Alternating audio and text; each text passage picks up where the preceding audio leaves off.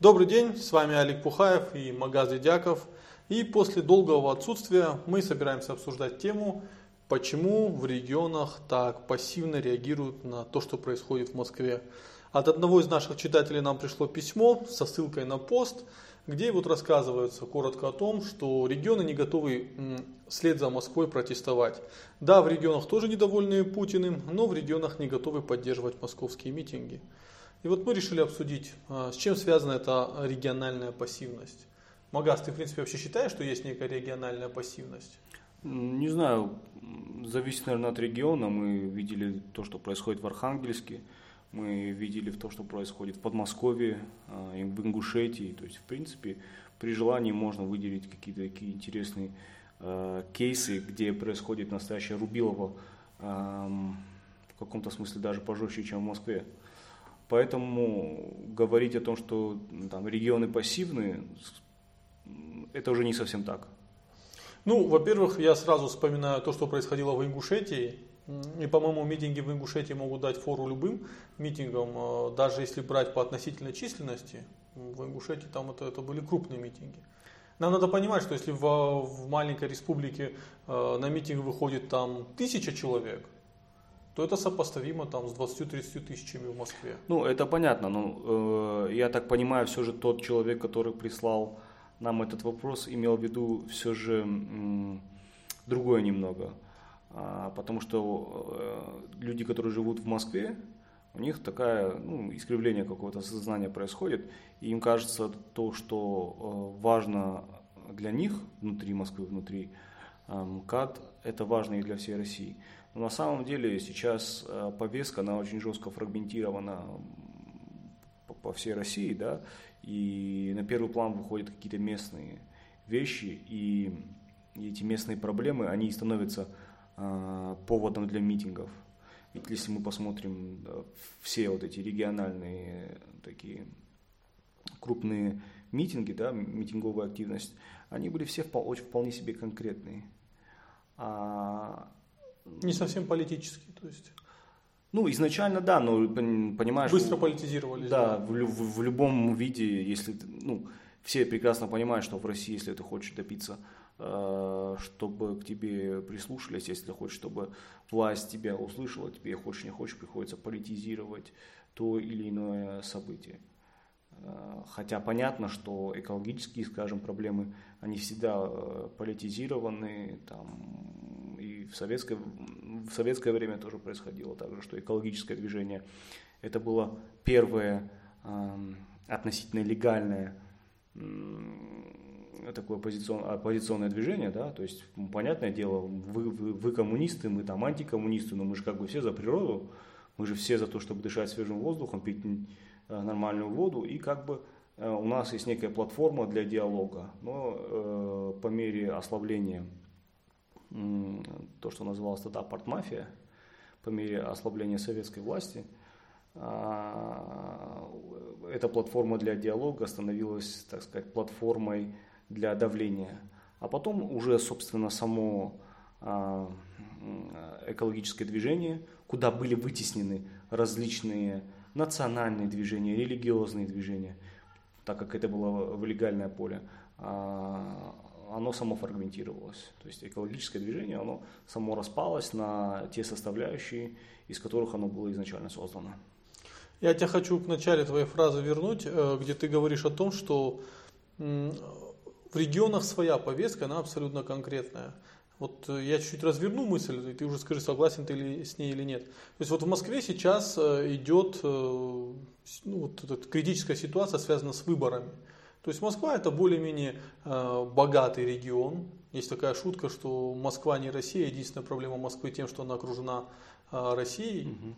Вот. То есть это более-менее богатый регион, и у людей, конечно, вот теперь есть требования на быть представленными во власти.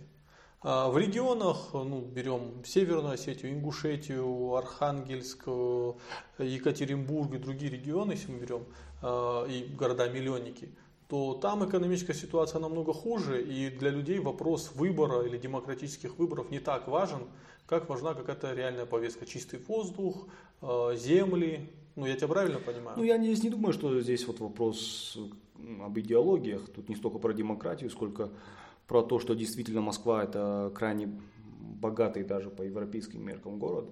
Это одна из э, таких европейских столиц, так, без кавычек в полном смысле этого слова. А, и вся эта тема с выборами в Мосгордуму, это же именно тема о распределении финансовых потоков. То есть э, власть сейчас чуть-чуть ослабила хватку в том смысле, что в целом по стране денег нету, но, но так как потоки все равно продолжают идти, оппозиция пытается вклиниться в эти потоки и поиметь с этого что-то для себя. Ну, просто для примера для наших слушателей я скажу, что, например, если взять в администрации города Владикавказ какой-нибудь отдел по обеспечению соцзащите, да, там, то есть вот какой-то такой отдел, да, то это абсолютно бедный отдел, там люди живут на зарплату. В Москве же такой отдел, который занимается соцзащитой, а у них они разыгрывают тендеры на сотни миллионов рублей, если не миллиарды рублей каждый год. То есть вот порядок цифр, чтобы был понятен. И какой-то средний чиновник из администрации, из городской администрации Москвы или муниципального района, это человек, который вполне себе может себе позволить э, там, яхту купить, в Монако кататься. То, есть, То что не может себе позволить, скажем, э, многие региональные лидеры. Да, безусловно. Тем более таких слабых регионов, к которым относятся, в принципе, кавказские регионы. Ну, за исключением Чечни, наверное. Ну, ты знаешь, я думаю, что э, элита Карачаева-Черкесии, например, та же, да, может себе позволить очень много. Ну, ты сейчас намекаешь на Рашукова, да, в принципе, ну, ты понимаешь... Я а, не только на Рашукова, нет, я смотри, и на Каитова вот, намекаю. Да, но смотри, вот, эм, что касается конкретно Рашукова, это же не столько Карачаево-Черкесская элита, в том смысле, что они Карача... из Карачаева-Черкесии, но они же, в принципе, скорее элита э, там, СКФО, да, потому что они поднялись не совсем не совсем тогда, когда они были на уровне региональной элиты, скажем так. Но они поднялись конкретно в Ростове или в Ставрополе, они, вот если я не ошибаюсь, там и газом ну, занимались. Ну да, не газом занимались. То, то есть по факту это не, а, не местные в, том, в этом смысле слова люди. Это, То есть зарабатывали они не в Карачаево? Да, хотя, естественно, и в Карачаево-Черкесии тоже, но это не был основной источник. Хорошо, тогда вопрос. Э, вот понятно, что у нас в России революция может пройти в Москве, да, потом вот в Москве могут сказать, все, мы больше не красные, мы теперь э, серо-голубые. Да, и понятно, что вот вся эта номенклатура, которая на Кавказе, она тоже быстро перекрасится в серо-голубой или в прям конкретно голубой цвет. А, но, ну, вот, например, меня как жителя провинции, это не устраивает. Меня не устраивает тот факт, что э, в Москве может поменяться власть, мы здесь пассивно реагируем, принимаем эту власть любую. Единственный регион, который, скорее всего, не примет новую власть, если в Москве она вдруг поменяется, это Чечня. А все остальные, ну, у тебя же нет иллюзий, что они там будут, они все вдруг станут говорить, что а, мы тоже всегда были против Путина, и мы его не любили, но вот боялись. Ну, я не знаю, насколько не примет, что называется, но в крайнем случае мне кажется, что э, в отношениях между Чечней и Россией очень важный фактор – это личные, почти вассальные отношения между Путиным и Кадыровым. В таком вассальном, э, в смысле таком средневековом. Такое. А Кадыров постоянно делает э, то, что называлось омаж – то есть э, присягает. А, и, и безусловно, если там, Путина не, не будет, э, будет очень сложно заставить Кадырова присягнуть э, кому-то еще, кому-то, скажем, какому-то наследнику. Ну, оставим Чечню. Вот в Осетии а, сейчас мы смотрим, что в Москве идет борьба за власть. Понятно, что многим она кажется это небольшая история. Я просто погружен, я все наблюдаю за этими событиями. Мне кажется, что накал страстей довольно большой, что а, команда Собянина допустила страшные ошибки. А, сейчас вот информационный шум вокруг этой истории максимально раскачан. Возможно ли, что митинги в Москве и, например, митинги на, в регионах, у нас, например, в Осетии, они могут синхронизироваться? Или, в принципе, ты в Осетии не видишь какой-то митинговой активности, которая могла бы быть? Нет, я думаю, здесь это невозможно. Собянин там все просто. Собянин периодически пытается играть в э, такого либерала. А, напомню, что это человек, который соревновался с Навальным на выборах, на, да. на выборах, да, то есть допустили. И мы понимаем, что это допу- допущено было во многом благодаря административному ресурсу Собянина. А, значит, и сейчас они э, как э, Собянин себя серьезно легитимизировал этим, когда он выиграл. легитимизировал в глазах кого? Ну, в глазах кого? Понимаешь, э, в один день убрали Лужкова, который был офигеть легитимный, нелегитимный, был э, Как без него Москва? Да. Да, вот я просто помню это время, я же э, успел еще при Лужкове пожить в Москве. Он был и легитимный, и легальный. Да? Владелец трех Да, колец. его- Властелин колец. Да, его реально, ну, ну, местные москвичи его очень ну, любили, и в регионах его любили, в Осетии Лужкова очень любят до сих пор, я думаю, в принципе, э, большое на самом деле участие принял в жизни Осетии в свое время. А, Вот. Что касается Собянина, то да, просто там после Болотной и после всех этих прекрасных событий, а, вот это то, что тогда появился термин кряклы, креативный класс, его постарались чем-то занять. И вот да, и ко двору пришелся Собянин с его этими концепциями развития города, тогда же вот урбанизм, был всплеск такой. Кац э, с Варламовым какие-то Да, истории я- делали для Прям, администрации. Понимаешь, я просто помню, что я ходил а, в 2008 по Никольской, и это, ну, там строительные леса, какие-то забегаловки, пельменные, а, рюмочные в 50 метрах от ГУМа и, соответственно, Красной площади. То есть это было в 2008 году еще это было. Но э, последний раз я был в Москве сколько лет? 4-5 назад, да, и это было уже совсем другое место. Ну, И я думаю, что за эти э, несколько лет, что меня не было, там еще сильнее все поменялось. Сейчас наши зрители не подумайте, что мы этот подкаст, целью подкаста является хвалить Собянина.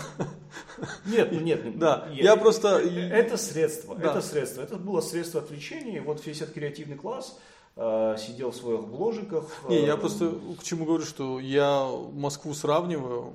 Если вы вспомните, я в Москву попал в 2004 году. Это то место, когда еще в паре Горького было опасно идти, тебе там могли навтыкать ба- банально. А сейчас э, паре Горького это одно из ну, крутейших мест, и причем даже европейские туристы говорят, что это один из самых крутейших локаций в Европе. А, И таких локаций в Москве очень много, а Никольская, ну, превратилась в что-то невероятное. А, и везде вывески на китайском. Алик, я первый раз попал в Москву э, э, зимой 99-2000 года. Э, Я еще- недавно рассказывал, потому что в память очень... Тогда вышел первый, первый клип гру- группы Тату.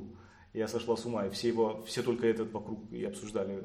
Поэтому, в принципе, даже хронологически очень легко понять, э, когда я там находился. И, естественно, там на экскурсии ходили, там, и мне Москва вообще не понравилась, и я тогда сказал, помню, мне совсем мало лет было, лет 10, а, что, блин, ну, что это за город, там, грязный, мерзкий. Владикавказ мне казался гораздо чище, гораздо уютнее, гораздо удобнее, чем Москва того времени. Сейчас это вообще вещи даже рядом сравнивать Кстати, нельзя. п- ситуация изменилась, потому что Владикавказ э, последние лет 10 очень деградирует. Очень, очень, Да. честно сказать, я не знаю, по-моему, в каком-то из подкастов мы тоже об этом говорили, что Я думаю, нам надо с тобой отдельный подкаст да, об этом никогда, записать. никогда, никогда еще я Владикавказ не видел в, в таком состоянии, как вот. Ужасном Да. состоянии. И это не только Владикавказ на самом деле, потому что э, на самом деле, когда я был маленький, в Владикавказе я был только наездами, э, а вот и в Беслане тоже сейчас очень, собственно, там, где, где я жил, э, там тоже очень тяжелая ситуация с мусором. Вот вообще вся эта коммунальная тема, она очень Не, страшная. ну да, у нас было 10-12 лет деградации. А, Возвращаясь к теме протестов, э, знаешь, как э, вопрос, ну неужели мы такие пассивные? Или ну, поводы, у нас же есть тоже поводы э, надавить на власть? Или, может быть, власть нас чуть лучше слышит, чем, например, в Москве? Почему у нас выборы в Гордуму, это ну просто какое-то... Я не хочу никого обижать, но в принципе всем пофиг на эти выборы в Ну, Гордуму. с- ну смотри, как- как- какими бюджетами распоряжается Гордума и какая она власть имеет, я имею в виду Владикавказская, и, и как- какая, какая власть и какие бюджеты там в Москве, да, это же абсолютно разные вещи, то есть можно, конечно, до упора биться за гнилое яблоко, а можно за фуру, не знаю, что там, какой, какой дорогой фрукт есть, ананаса. Вот. Это ну, совсем, совсем разный масштаб. Но даже несмотря на это, здесь э, чем ближе к выборам у нас, тем больше всяких вбросов, компроматов и так далее. Просто здесь не принято в рамках астинской политической культуры, не принято апеллировать к широким народным массам, тем более к широким народным массам, которые непосредственно выходят там на площадь. Вообще астины не умеют митинговать. Это факт. А, может быть, даже кто-то смотрит какие-то контрпримеры, но на самом деле стильно не умеют митинговать. Это нету пока еще в политической культуре, культуре Астин. Ну, это же нас сильно подкашивает в том плане, что э, власть может про проявлять любые инициативы. Вот, например, недавно они отменили понижающий э, коэффициент на двигателей, из этого налог на автомобиль вырос. Ну, вот это коротко рассказываю эту историю. И по факту вот сейчас там человек платил там 20 тысяч или 30 тысяч в год налог, сейчас он будет платить 60 тысяч. Это прямо бьет по его карману. Но в принципе ноль реакции.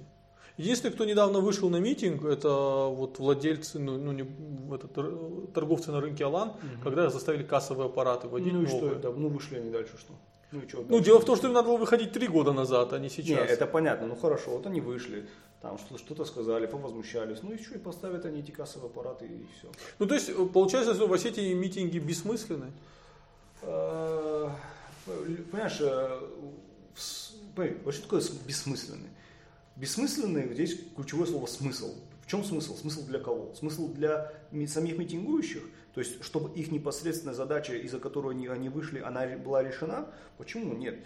Это вопрос масштаба. Ну, смысл для власти, чтобы они выходили. Если кто-то во власти заинтересован, э, там, если есть какие-то группы давления, которые заинтересованы в том, чтобы эти люди вышли, они выйдут. Они выйдут. Это же всегда вопрос организации, вопрос масштабов. Там, в, в Москве ми митинг в 300 человек, это фу, разгонят вот так. Но 3000 человек уже там уже будет там не так просто, но разгонят. Ну, в Осетии 30 Но 30 тысяч человек его уже не разгонят просто так. А если там будет 300 тысяч человек, то это уже революция. Там в, в, в лучшие годы, имеется в виду, там, в начале 90-х якобы чуть ли не до миллионов. Я не верю в цифру в миллион, но я думаю, сотни тысяч там точно были. Ну, э, в Осетии на митинг против электроцинка сначала вышло 200-300 человек. Потом собралось тысяча человек, и потом, когда э, ввели ограждение, ну, перестали запускать людей на площадь, да. там уже собралось около тоже 500-600 человек. Ну, еще за ограждениями были. Ну, я вот про них и да, говорю. Ну, да, да, да. Но тогда все-таки власть довольно лояльно к этому митингу отнеслась. То есть они не прям не пытались там жестко винтить. Ну, по факту, это же, это же, во-первых, это был не митинг, это было чаепитие. Давай. Это было чаепитие, люди вышли пить чай с, с Чельдивым. да. Вот, они попили чай, кто кофе, кто что. Но если мы рассматриваем это как митинг или как э, какой-то такой акт, оно уже, он уже не был направлен против э, даже местной власти. Ну, он, он, он, он был... требовал от местной власти каких-то шагов. Мы требуем у местной власти, чтобы она решила проблему. Это один вариант. Второй вариант. Мы требуем убрать эту прогнившую власть. А? Да. Чувствуешь разные лозунги. А, на самом деле это довольно типично, там, допустим, в контексте осетинских митингов, это прийти, чтобы что-то требовать. То есть Осетин может выйти, чтобы что-то требовать. Когда вышли из Ацкаева, мы требуем, чтобы власть сделала то-то, то-то. В 1981 году люди не выходили, мы сейчас должны убрать э, Кабалоева, да? Они же выходили, решите вот нашу проблему. Это была скорее апелляция. Так у нас все митинги апелляция к власти получается. Да, но в 81 году по факту это произошла такая региональная революция, потому что митинг вышел из-под контроля. И здесь ну, могло случиться что-то такое, был один момент. Э, да, война в городе шла, что-то был один момент. Нет, нет, я говорю про, про сейчас про чилийское чаепитие. Был один момент, когда митинг мог выйти из-под контроля, когда между Серым домом и ОМОН выбежал. протестующими, да, вышли люди с дубинками, потому что если бы даже эти тысячи человек ломанулись на а, полицейских, вряд ли бы их там было не так уж и много, их бы смяли очень быстро. И, и по городу разнесся бы слух, что да, людей и по, били, да. Да, и по городу бы разнесся слух, то, что там, там было очень много молодежи, таких борцов и других спортсменов.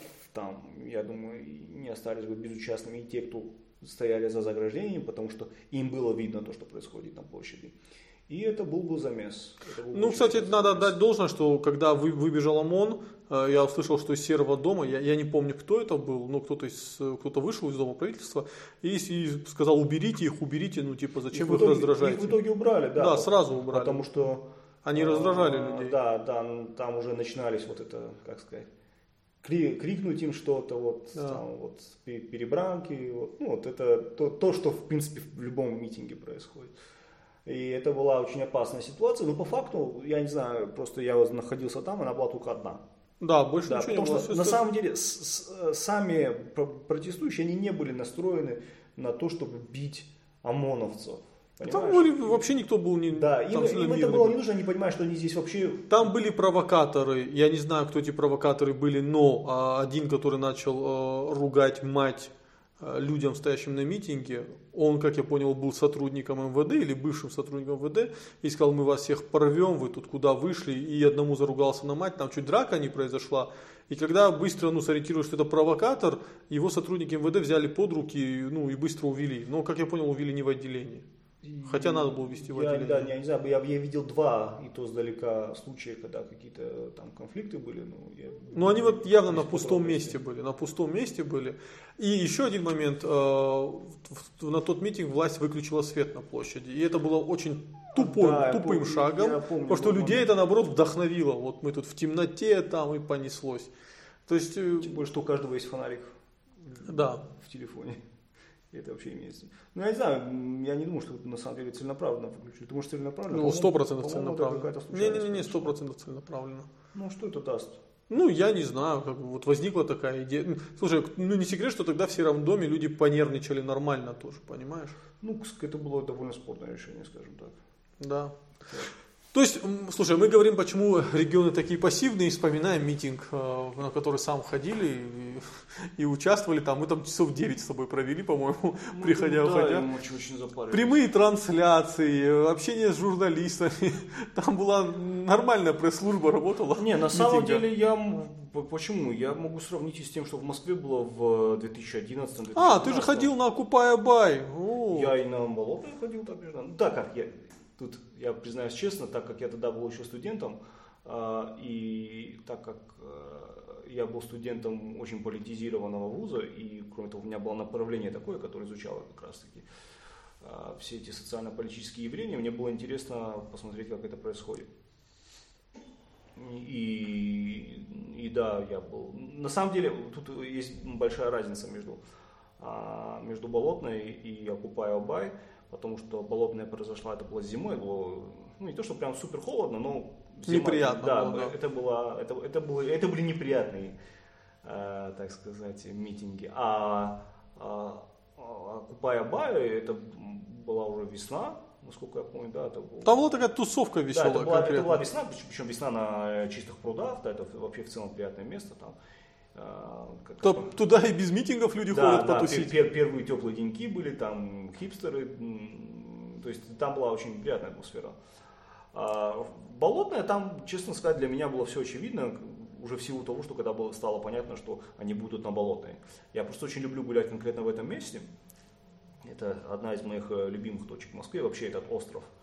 А, у него нет, по-моему, официального названия, но его называют Болотный остров.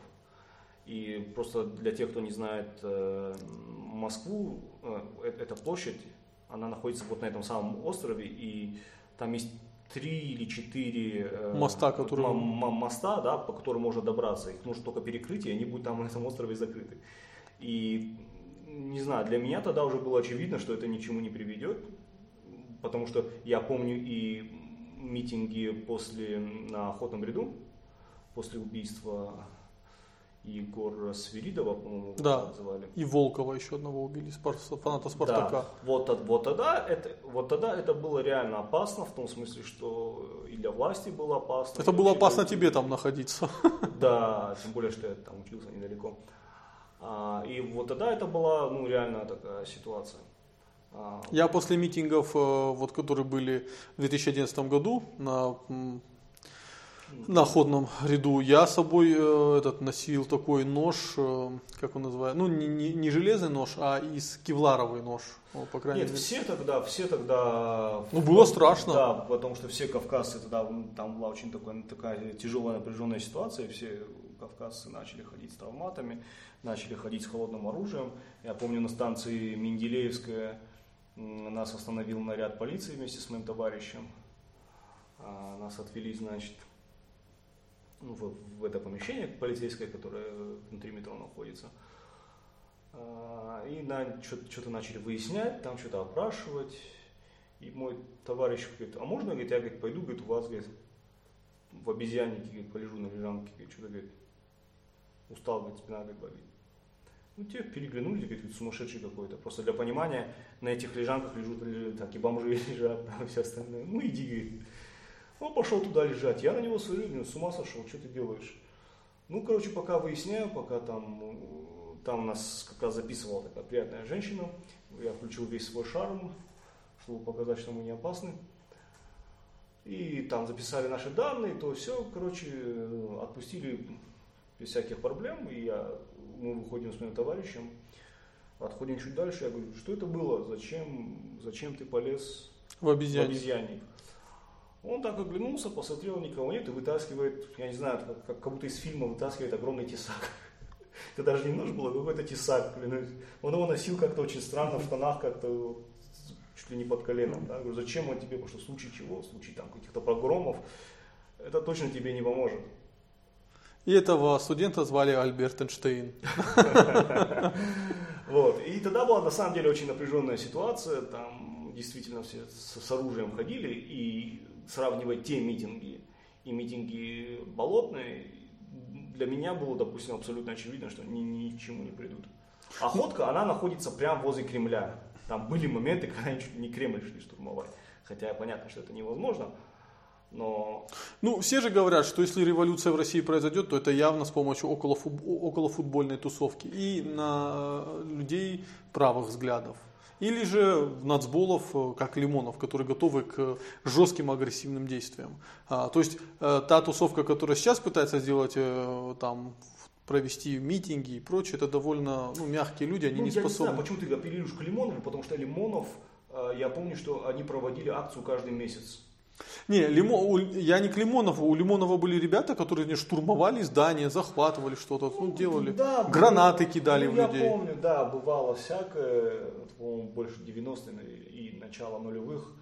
Потом, честно сказать, Лимонов, он же также в ту же слился, в ту же, так сказать, либеральную тусовку.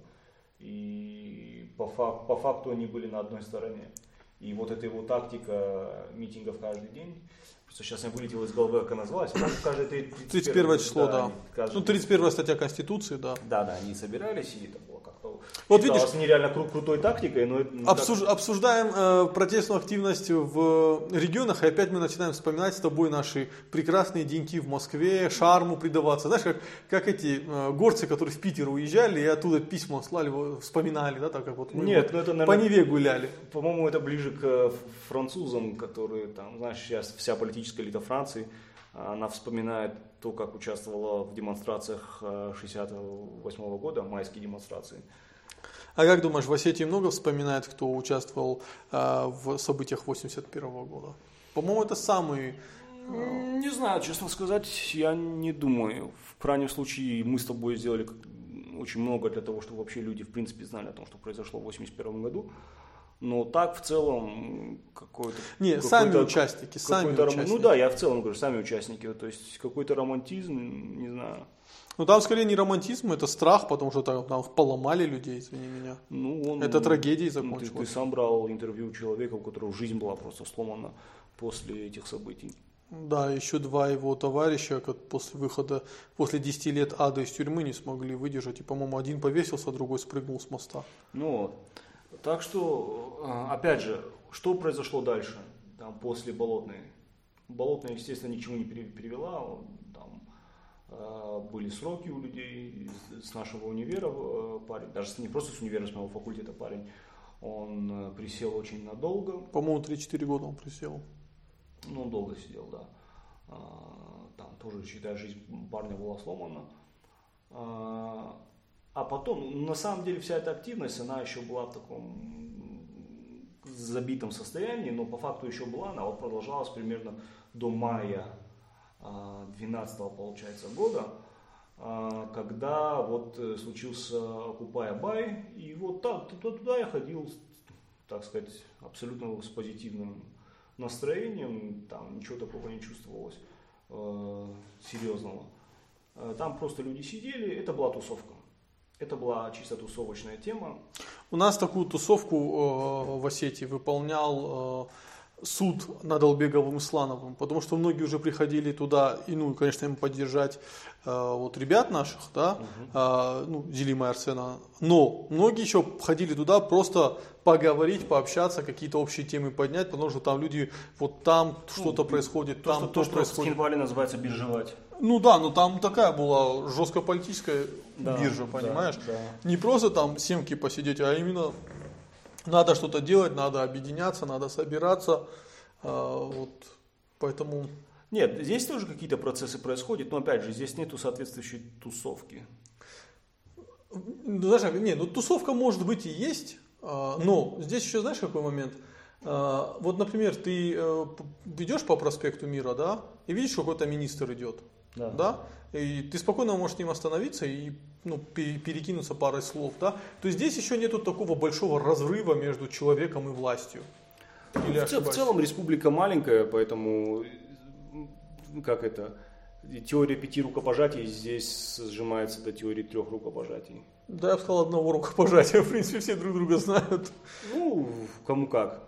Но, в принципе, то, что республика маленькая, и то, что на самом деле половина этой республики живет в одном городе, по российским масштабам небольшом, а, ну, очень, очень сильно влияет на местную политическую культуру. И кроме того, здесь же нету как таковой оппозиции э, в смысле, э, как сказать, оппозиции не которых, э, не, не которые вот я против, там, скажем, Битарова или еще кого-то. А именно идеологическая а, а именно идеологической оппозиции, оппозиции, которая имеет какие-то свои структуры, оппозиция, которая имеет там свое финансирование и так далее, какие-то свои программы и, и, так далее. Вот что-то вроде этого. Этого же нету.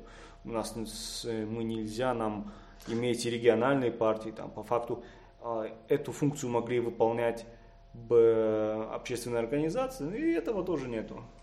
Короче, у нас вся политическая активность сводится до Фейсбука, Инстаграма. Там, нет, проблема в том, что нет денег. Всегда сводится все к этому. Для того, чтобы тебе там, хотя бы, чтобы какая-то общественная организация более-менее существовала, тебе нужны деньги. Это во-первых. Во-вторых, что любая общественная организация, у которой там, естественно, есть какой-то внутренний устав, его может разогнать э, по щелчку пальца государства в лице своих спецслужб. Да. Поэтому и особого смысла их создавать тоже нет. А, тем более надо понимать то, что мы все-таки Осетия это, это, это глубокая провинция, и есть же эта поговорка типа когда в Стамбуле стригут ногти, там а, в провинции рубят руки. Э, так и здесь. Здесь э, просто не дадут тебе столько. Несмотря на то, что среди московской вот этой либеральной интеллигенции есть миф о том, что а, на Кавказе а, спецслужбы позволяют себе меньше. Чего? Да, ну у них есть такая, то есть здесь, здесь же ну, такой жесткий силовой разгон, он же пока в крайнем случае невозможен, да? Ну, как, здесь, как, как, допустим, происходит сейчас в Москве. Но они просто не понимают, что, что, что происходит потом. Здесь да, люди... просто здесь людей теряют. И да. навсегда. Здесь людей теряют еще до митинга. И до митинга, и после митинга. Да, во время митинга, может, они будут себя вести покорректнее, но и до, и после бывает еще хуже. Там, ну, убили Немцова, да, и это там, большая, огромная трагедия для этой публики. Они до сих пор его чуть ли не канали, кан, канонизировали. А тут такое проходит сплошь, сплошь и рядом, и как бы и ничего.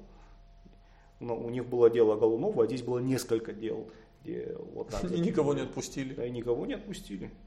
А, проблема на самом деле, у кавказцев есть серьезная проблема, серьезные непонятки с либеральной московской публикой. И эти люди не знают друг друга. И я бы сказал, они даже с презрением друг к другу относятся, потому что я помню, мы с одним моим товарищем а, по приколу решили посмотреть, тоже в рамках нашего изучения того, что происходило тогда, тогда мы пришли, чтобы глянуть, как происходит набор в координационный совет оппозиции, если помнишь, была такая структура. Да, помню, конечно. И там должны были состояться выборы, и не каждый мог прийти и записаться в списки, и потом сидеть и выбирать эту самую оппозицию. Это уже было на излете всех этих событий, и уже было понятно. Волков что очень гордится тем, как он эти выборы провел. Это, это, ну, не знаю, это предсмертные судороги, и всем это было очевидно. Но мы пришли в э, магазин Циолковский, это в Политехе, да, я любил этот. Ну, ну, я не знаю, существует. Сейчас нет, там сейчас же политех, он э, реставрируется. Да, кстати, нет. я видел фотографии, очень красиво. А, ну, это было такое очень прикольное место. Культовое место. Вообще, на самом деле, говоря о тусовке, а, чуть-чуть отвлекаясь от нашей темы, говоря о тусовке, интересно, что в Москве там есть несколько точек.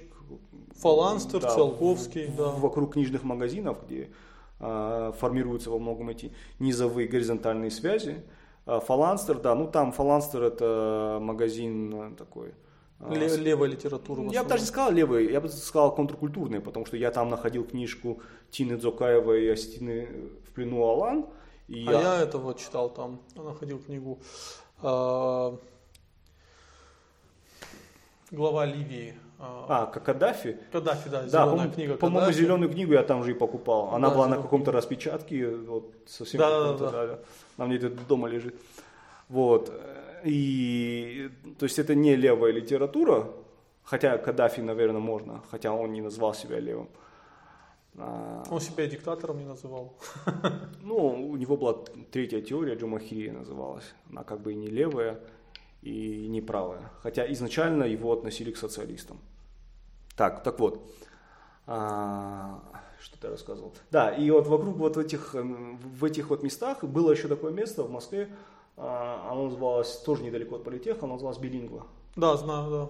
А, там э, туда Навальный приходил, там Тесак приходил, э, там дебаты происходили, то есть реальные дебаты а само это место представляло собой типа литературное кафе. То есть туда можно прийти почитать, ну и покушать. Ну вот именно после дебатов, в которых участвовал Латынина, Навальный, Тесак, Тесака посадили. Да, по заявлению Навального. Да, по заявлению Навального. Что очень забавно, учитывая, что тогда э, Навальный имел репутацию националиста и сам себя позиционировал как националист. Изначально я вообще его существование узнал именно как э, он националист.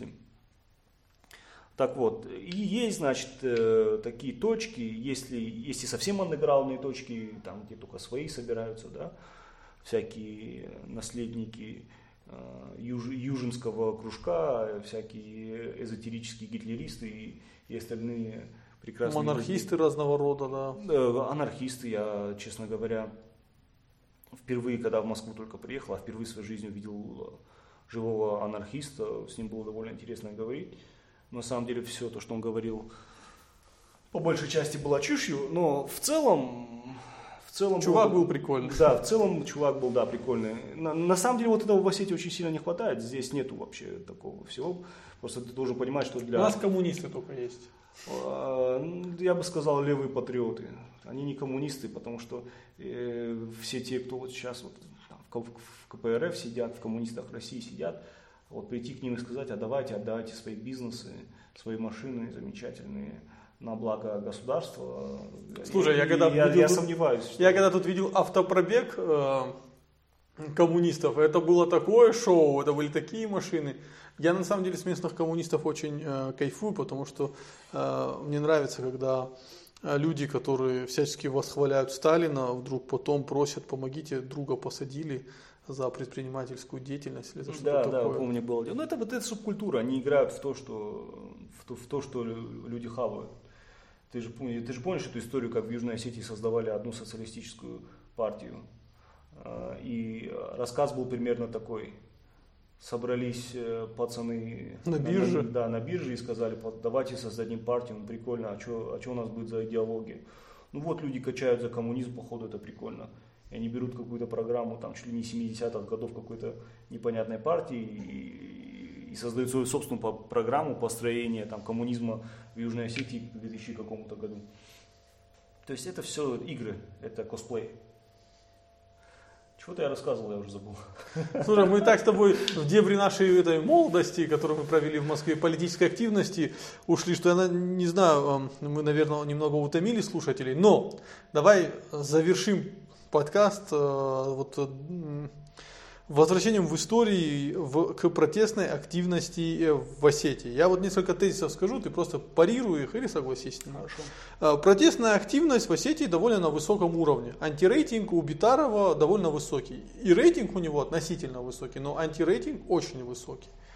Это, это парадоксально, что этот антирейтинг у него очень быстро вырос, учитывая, какой большой антирейтинг был у Мамсурова и Такоева. Да? То есть угу. вот потихоньку-потихоньку у нас в обществе развивается апатия к власти. То есть у нас нет желания бороться с властью, нет желания идти во власть, у нас есть желание просто не замечать власть.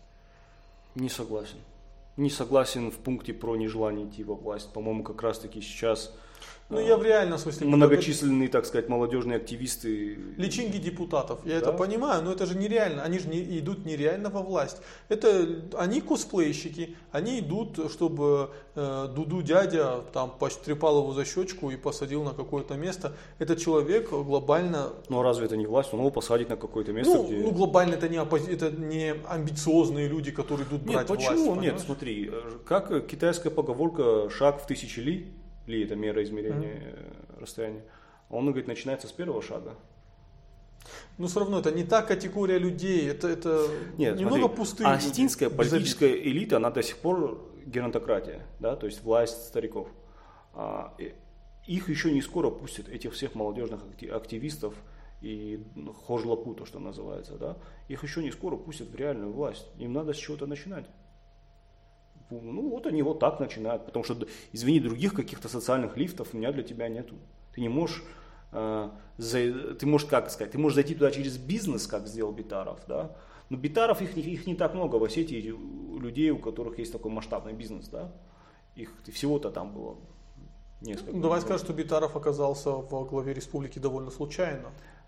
Это понятно, я, я говорю сейчас о чем. Ну что, ну, да, что... что человек создал свой бизнес не на водке, да? Да на пиве, правда, но мы же понимаем, ты же понимаешь, о чем я говорю, э, что он не водочник и таких бизнесов, которые были созданы в, Осетии не, не водо... на, да. да, не водочных, их же очень мало. Э, а, а какой еще способ, допустим, этому там молодому амбициозному парню есть попасть во власть? Да, уехать да. или, или стать хором. Зачем уехать? Он не может, не может уехать. У него здесь семья, дети. Почему он должен уезжать? С одной стороны, знаешь, Алик, с одной стороны, ты говоришь, ребята, возвращайтесь в Осетию, не, не надо уезжать, не надо то, надо, надо сохранять мозги, чтобы они не утекали из Осетии, а с другой ты говоришь, уезжайте. Зачем уезжать? Не, он хочет да. здесь быть, понимаешь? Он хочет здесь быть. Всегда как бы приятнее быть там, первым на селе. А, то есть есть, есть люди, ты знаешь, о ком я говорю, которые больше кайфуют от того, что его здесь, в Осетии, уважают, чем там в Москве. Их мнение для него не так важно, чем вот он приехал сюда, и здесь он король. Вот. А, что касается, значит, вот этих ребят, а, у них же нету на самом деле лифтов. Существующая система, она дает им какие-то там возможности, да, какие-то там воткнуться в какую-то программу, воткнуться в какой-то проект.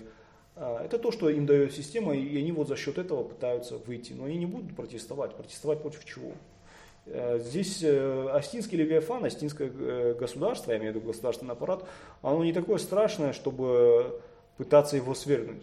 Ну, по сравнению они, с соседними республиками. Да, они, эти люди прекрасно понимают, что лучше встроиться в систему, иметь там свой маленький кусок хлеба, свои 30 тысяч рублей в день и жить себе не припеваючи, ходить в костюмчике на работу, там, иметь хорошую машину в кредит – но, значит, будет на тебя смотреть, вот пацан делает дела, потому что вот он сидит в офисе и, там, и решает ну, вопросы. Сейчас уже по-другому. Раньше, да, на них смотрели как молодец, а сейчас на них уже, понимаешь, э, у людей меньше денег, у людей больше проблем, да, сложнее кормить семью. Я больше, я, ну вот в окружении появились люди, которые раньше были, там, в, работали во власти, но поскольку там довольно маленькие зарплаты, никаких большого там, денежного потока не льется на них, многие не дотерпели и ушли. Ну да, во власти тут не из-за зарплат. Да.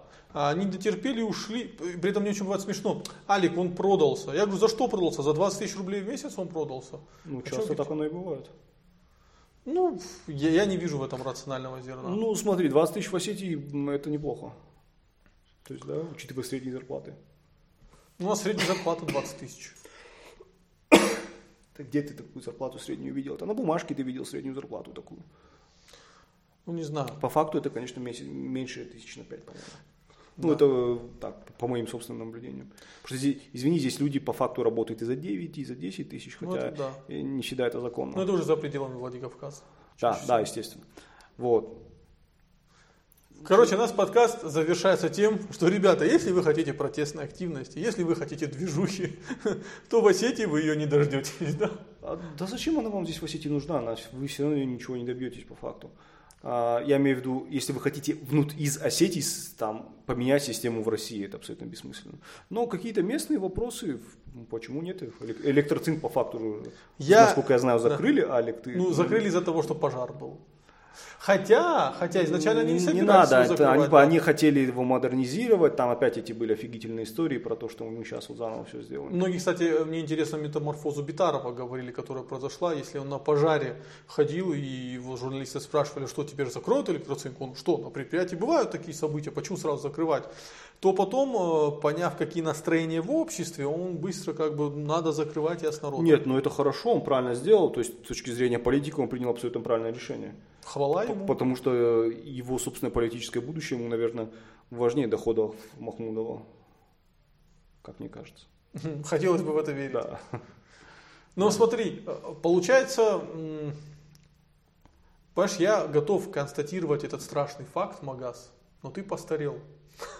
Зачем вам нужна эта протестная активность? Это страшно от тебя слышать. Нет, это. почему? Я, знаешь, я всегда, я всегда скорее наблюдатель в этих вещах, чем непосредственно участок, участник. Я никогда не был, вот если не считать вот этого чаепития, и то мы с тобой скорее в роли журналистов выступали, мы там ни за что не качали, ничего не орали, мы ходили, и в основном ты ходил, справедливости ради, я смотрел отстраненно, как этот ковбой на индейцев. Вот, а, а ты там ходил, там что-то, на самом деле, скорее был в роли журналистов. Но на самом деле а, мы же понимаем, что сейчас а, вот нужно понять, что с точки зрения там, такого опыта политических событий, такие трансформации, они происходят не на излете режима, а как раз на подъеме. Вот как раз в 2011-2012 году а, режим был на подъеме, у людей были деньги, а, еще там не случился Крым, и, и вроде бы все было хорошо, не было санкций. И вот тогда на самом деле чуть-чуть режим за, задрожал, за, чуть-чуть потек. А сейчас, на, на, судя по всему, мы наблюдаем излет нынешнего режима, по крайней мере, в его теперешней форме. Здесь, скорее всего, ничего такого не будет, так как пирог уменьшается, де- денег становится все меньше, и борьба за ресурсы, она поглотит всю ту пассионарную энергию, которая сколотилась э, в народе, осталась, да. Короче, и мы- эта борьба, она как бы затмит все, все остальное. Мы, мы живем в эпоху деградации. Почему деградации? Что ты Ну, называешь политической деградацией? деградации, ну, пассивности. Понимаешь, э, мы сейчас, вот нас будут слушать молодые ребята, да, и когда мы говорим, что э, нету смысла качать, Нет, качать, смотри, в кризис есть, есть такая легенда о том, что в, в китайском языке слово кризис а, значит еще и возможность. Говорят, что это неправда, но есть такая легенда. А, сейчас в кризис экономический, кризис политический, кризис социальный и даже духовный, это действительно возможность для вас, если нас слушают молодые люди и на самом деле задумываются о таких вещах, это возможность для вас. Вы, как молодые люди, как пассионарные личности, всегда должны смотреть, что сейчас, когда э, правила игры меняются, иногда меняются каждую неделю, и ты реально не успеваешь. Кто, кто нам недавно рассказывал, про, про какой-то кодекс нам рассказывали, который за два года поменялся два раза. э, про налоговый кодекс. Про налоговый, да. Вот, в, в этих условиях вы, молодые люди, можете там, заработать для себя какой-то кусок, можете чего-то достигнуть большого. Вы должны прекрасно понимать, что те люди, которые сегодня управляют Россией, а, они все, несмотря на то, что они проклинают 90-е, да, это все, которые поднялись в 90-х. Если бы 90-е не произошли Советский Союз существовал бы, то они бы не достигли вот каких-то высот, это был бы максимум а, низший или средний уровень чиновничества. У Зыгоря, в книге Зыгоря «Вся кремлевская рать» очень хорошо описывается, какой, какой шок испытал Владимир Владимирович после того, как стал президентом и получил вот шок от качества жизни. То есть э, он жил хорошо по меркам тех годов, но у него был, ну, то есть э, конторский работник, э, сотрудник КГБ, ФСБ, он, ну, у него, да, у него была квартира, была служебная машина, и в принципе он не голодал. Но яхт и миллиардов долларов у них не было. И поэтому, когда он стал президентом, первые полгода он находился вот в каком-то шоковом состоянии от того качественного улучшения его жизни. Да, поэтому, может быть, среди вас есть будущий Путин, кто знает. Ох, э, не дай бог хотелось сказать, знаешь. Почему? Путин, а, Путин, несмотря на то, что к нему есть очень много вопросов, и действительно важных вопросов э, его осетин, вспомним Беслан, да, но это отнюдь не самый плохой человек, который правил этой страной за, за всю ее историю. Ну, это безусловно, но мы же должны понимать в контексте. Мы живем в 2019 году. Нет, Путин для 2019 года, он, конечно, э, устарел. Не в смысле он лично, а в смысле режим. В, в, выстроенная система, она не отвечает, то, что называется zeitgeist, да, дух времени.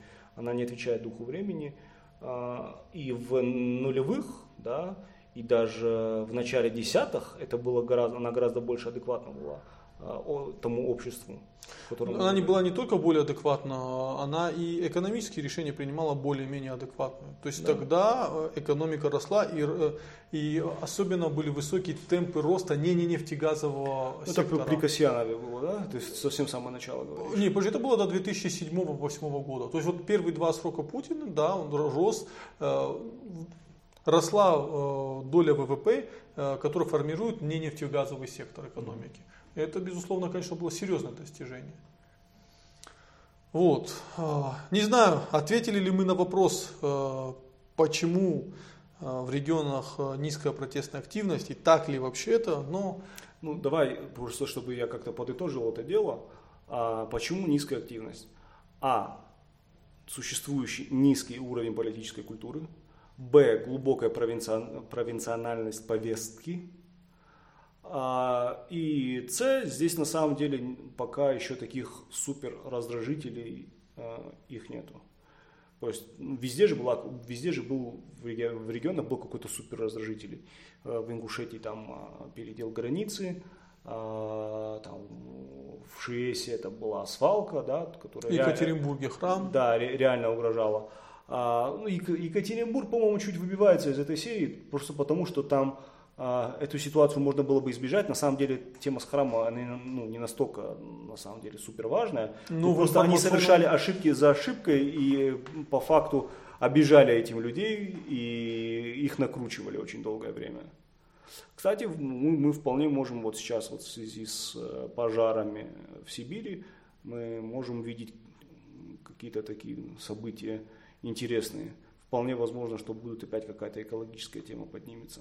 Сейчас вот э, люди, сейчас просто летний сезон, люди начнут с отпусков возвращаться, вот э, сентябрь, там, и вплоть до Нового года. На самом деле 11, э, в 2011 году болотная, она же тоже случилась тогда, уже зимой. Это было в начале декабря. Уже все люди вернулись и уже воткнулись, так сказать, в свою непосредственную каждодневную жизнь. Вот посмотрим, что будет дальше. Ну, как сказал э, Валерий Соловей э, в дебатах с Шульман, угу. что мы там смотрим на Кавказ, ну, Кавказ усмирили очень жестоко, а подняться, а скорее всего, поднимется русский север.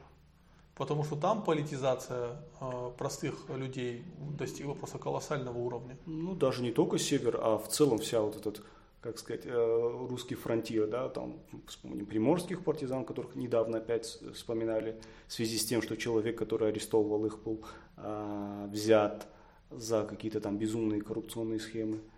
А, то есть, да, мы, мы, мы многое видим, но а, Кавказ тоже я бы не стал сбрасывать со счетов, потому что, да, Кавказ задавили, а, здесь даже толком никаких региональных кубышек и не было, задавили Татарстан, задавили Башкирию, а, но люди-то по большей части никуда не делись, и, и, и они все равно придут и будут требовать свой кусок пирога. А, мы вот, опять же, недавно мы э, где-то я читал, что там есть какой-то стандарт по количеству полицейских. Я, опять же, не берусь судить, насколько истинны эти цифры, но что есть вот некий стандарт, что на 100 тысяч человек должно приходиться около там, 300 силовиков. 300, 300 силовиков. А в Осетии, как мне сказали, только сотрудников МВД 7,5 тысяч. Только сотрудников МВД, там еще и прокуратуры всякие, там, следственные комитеты, следственные комитеты то есть, спецслужбы, да, погранцы. Да, да, ФСБ и так далее. А, то есть ну, вы уже прикормили этих людей, вы им дали почувствовать вкус жизни, на самом деле. А, я просто помню, в, один момент я в Беслане в какой-то момент нельзя было возле местного отделения РОВД просто пройти, потому что появилось очень много машин. Откуда эти машины взялись? А они взялись оттуда, потому что там резко повысили, повысили зарплаты, и они начали брать эти машины в кредит. А существующая их парковка, она просто не могла удовлетворить этот запрос на большое количество машин, поэтому они парковались по всему району вокруг. И это реально какой-то транспортный коллапс внутри Беслана создавало. Вот. Вы их уже приучили, все население закредитовано. Что дальше? Что будете делать дальше? Потому что э, существующая вертикаль власти, особенно высший ее слой, он не хочет снижать уровень своего потребления. Но готовы будут ли, э, скажем, какой-нибудь, э, не знаю, какой полковник, который занимается там разгоном демонстраций, которого вы приучили к определенному уровню потребления, готов ли он будет ради вас там, врываться в толпу? Это, вот это самый главный вопрос, на самом деле, а, который будет э, решаться, наверное, за счет какого-то внешнего игрока. Поэтому сейчас вот эта история с этим Костюком возникла, да, то есть э, человеком с Украины, который э, там, возглавлял Беркут украинский, да, и, и который разгонял демонстрантов э, во время Евромайдана, и по факту не смог разогнать, да, Евромайдан победил. И теперь он как бы взят на службу там, в Москве и занимается тем же самым, чем занимался на Украине. Поэтому вот возникают эти истории, потому что, э, скорее всего, даже доверие высшего руководства МВД нижнему условию, и даже, может, среднему условию, оно не настолько, так сказать, не настолько высокое. Там явно существует э, такой, большой разрыв в качестве да, жизни и деньгах, пуз, да. пузырь недоверия между ними. Тем более и ты сам прекрасно общался с представителями, рядовыми представителями МВД и знаешь их. Ну, ко мне несколько раз подходили сотрудники МВД да, и говорили. И их да. настроение. И я тоже постоянно общаюсь. И, как сказать, они иногда говорят вещи, которые не от каждого московского оппозиционера услышишь. Да, ну, по факту именно они решат исход если мы станем свидетелями какого-то кризиса. В тот момент, когда они откажутся защищать э, текущую власть, она поменяется. Да, скорее всего. Ну, на этой э, веселой ноте завершим наше длинное рассуждение с Магасом. Постараемся выпускать подкасты чаще. Спасибо, что слушали нас. Всего хорошего.